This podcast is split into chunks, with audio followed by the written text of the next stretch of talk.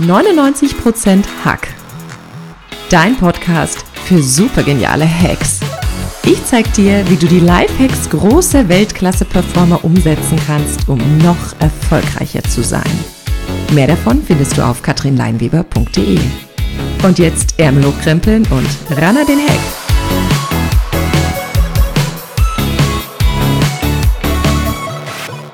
Herzlich willkommen zum Podcast 99% Hack. Mein Name ist Katrin Leinweber und ich bin dein Host für diesen Podcast.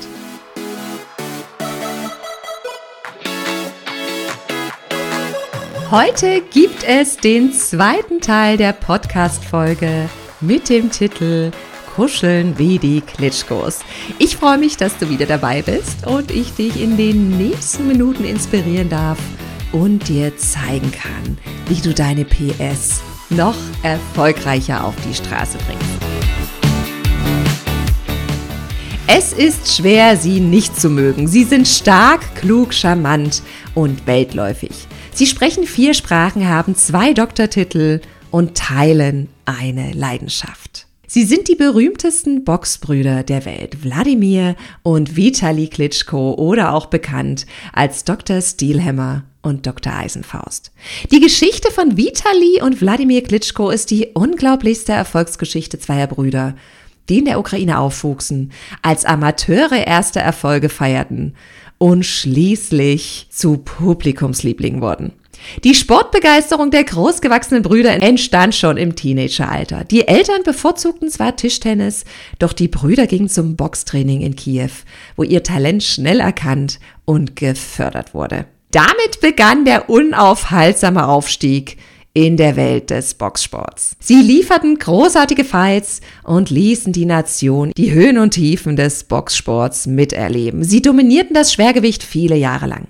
Die Liste der Titel beider Brüder ist endlos lang. Sie besiegten beinahe jeden Gegner, Gegeneinander traten sie allerdings niemals an. Dies verhinderte ein Versprechen ihrer Mutter gegenüber, auch nach Beendigung ihrer Boxkarriere gründeten beide Brüder die Klitschko Foundation gemeinsam, um jungen Menschen durch Sport und Bildung einen erfolgreichen und verantwortungsbewussten Weg in die Zukunft zu weisen. Schon während eines Kampfes standen sich die Brüder immer als Berater und Motivator in der Ringecke bei.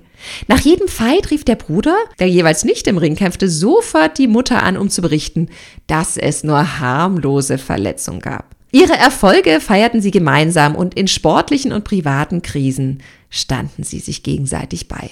Es ist besonders dieser familiäre Zusammenhalt, den ihre Fans bewundern.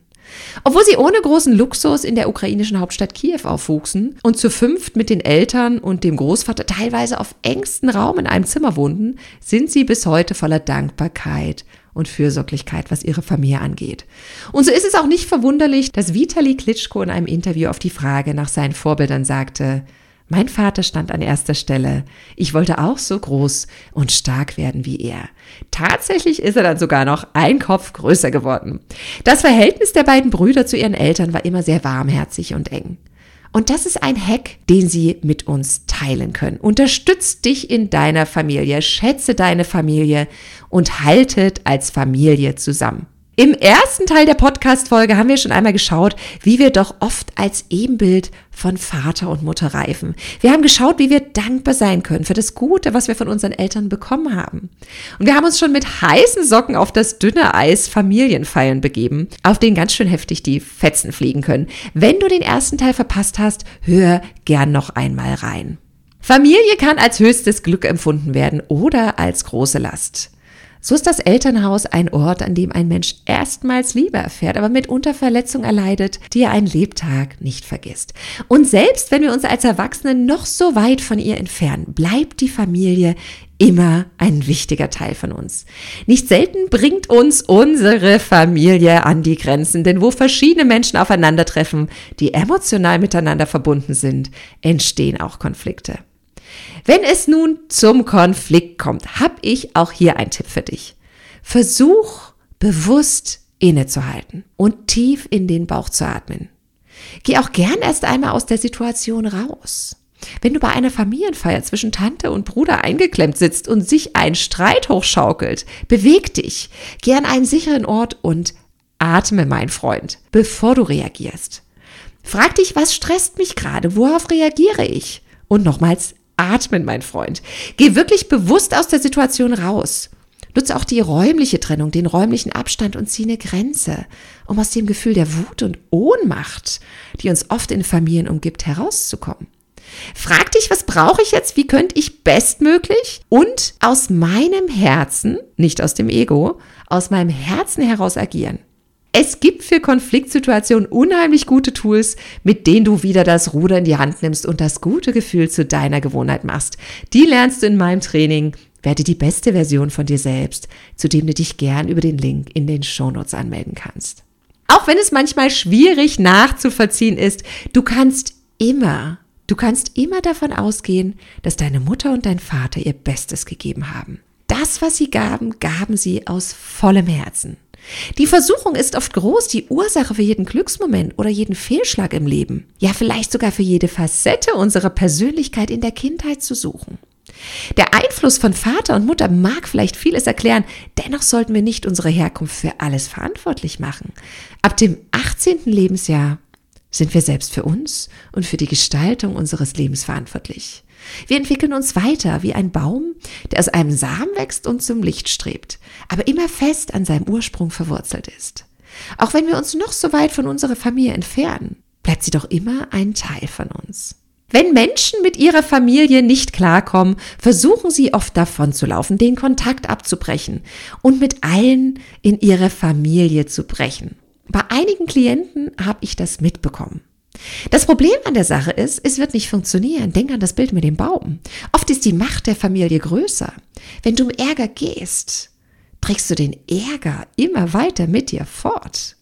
Ein wirklicher Kontaktabbruch zeigt sich vielleicht auf der physischen Ebene, aber emotional und mental bleibst du mit deiner Familie ein Leben lang verbandelt, wenn auch im Hass und Streit. Deshalb lohnt es sich hinzuschauen, mein Freund. Es lohnt sich, alte Muster und Verstrickungen aufzulösen und wieder in Kommunikation zu treten. Wenn dies alles nichts hilft und du den Entschluss triffst, immer noch zu gehen, dann gehst du aber in Liebe und Achtung und nicht in Ärger und Hass.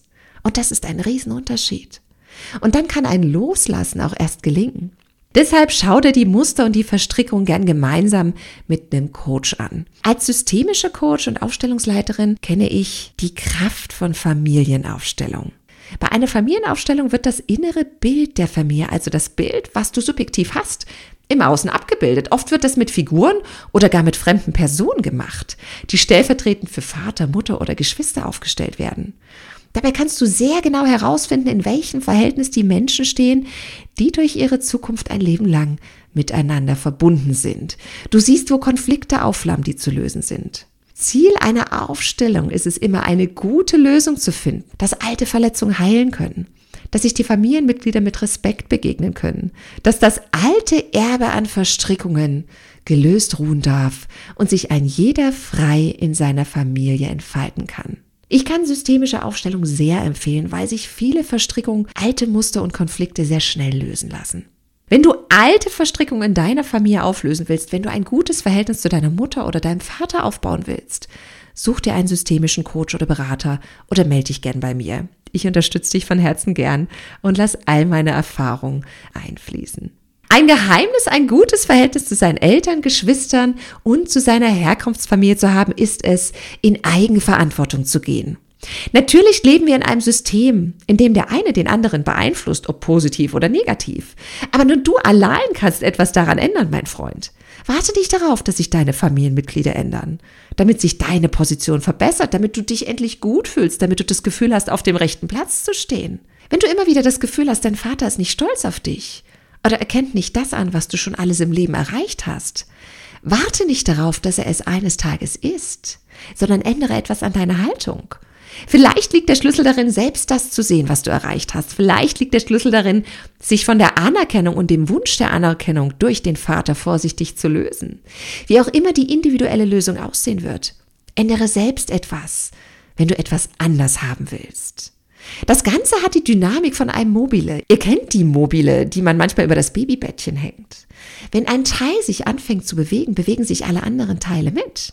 Wenn du anfängst, dein Verhalten gegenüber deinem Vater, deiner Mutter oder einem Familienmitglied zu ändern, wird ähnlich wie in diesem Mobile eine Dynamik losgetreten.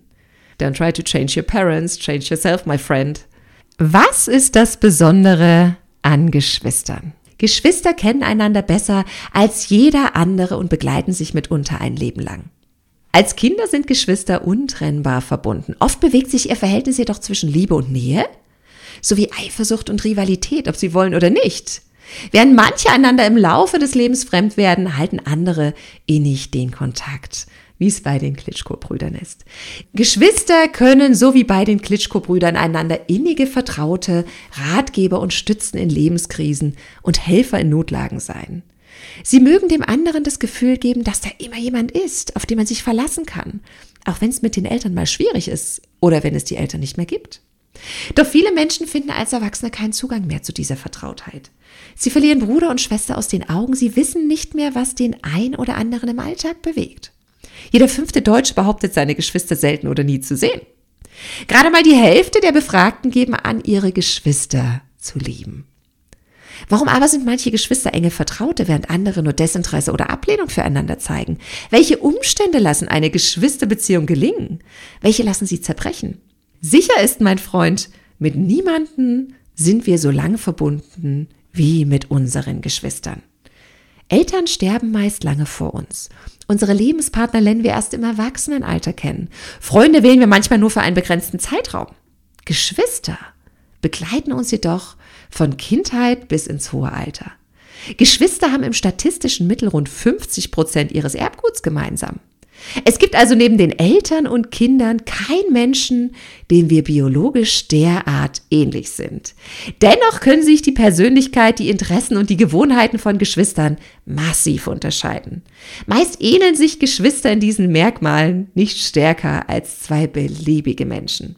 Durch die gemeinsame Vertrautheit und Intimität trifft niemand eine Schwachstelle so genau wie ein Bruder oder eine Schwester.